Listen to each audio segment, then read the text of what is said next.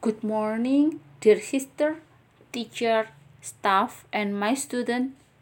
Let us a moment of silence to pray, to listen to the Holy Bible. In the name of the Father, and of the Son, and the Holy Spirit. Amen. God, bless my God intention throughout this day so that I will always be willing and able to cooperate with your Holy Spirit in thinking, acting, and speaking, so that I can serve you with a pure heart. Amen. The Lord be with you and also with you. A reading from the Holy Gospel according to Luke.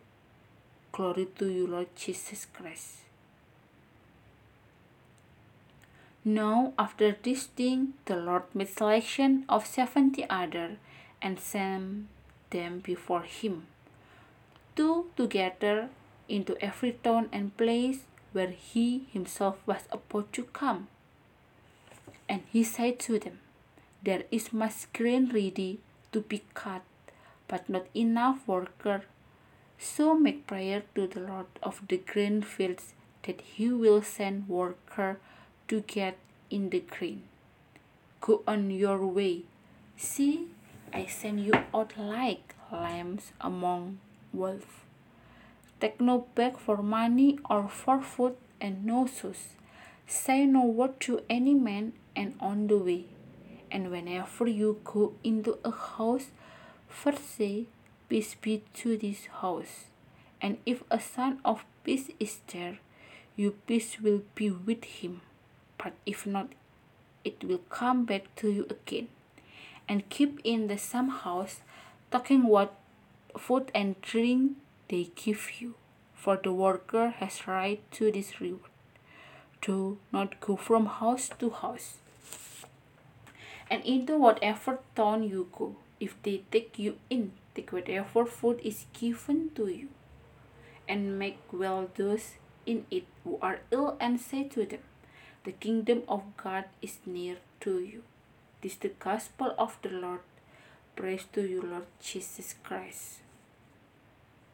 Suster, Bapak Ibu Guru, serta anak-anakku yang terkasih, Injil hari ini mengisahkan tentang Yesus yang mengutus 70 murid berdua-dua. Bukan tanpa sebab, Yesus mengutus murid berdua-dua karena Yesus ingin mereka tidak berjalan sendirian. Dengan diutus berdua-dua, Yesus ingin dalam menjalani perutusan, mereka dapat saling berbagi pengalaman, menguatkan, bahkan mengingatkan jika ada yang tergoda untuk menyimpang. Tentu dalam berbagai kesempatan dan juga perutusan, kita akan berhadapan atau bekerja sama dengan orang lain. Namun, kita sering tidak menyadari kehadiran mereka yang menjadi sahabat seperjuangan dalam menjalani setiap tugas, perutusan, dan pelayanan yang diberikan Tuhan kepada kita. Seringkali kita tidak mau diatur atau merasa diri paling hebat. Akibatnya, kita tidak mau membuka diri akan orang lain yang entah sadar atau tidak menjadi sarana kehadiran Tuhan dalam setiap perutusan yang kita jalani. Tuhan tidak akan membiarkan kita berjuang sendirian. Selalu ada orang yang diutusnya menemani perjalanan kita untuk bersama-sama mewujudkan misinya. Kehadiran sahabat dalam perjalanan kita tentu bisa memperkaya akan pengalaman, wawasan, hingga dapat membantu kita berbenah jika tergoda untuk berbelok ke jalan yang salah.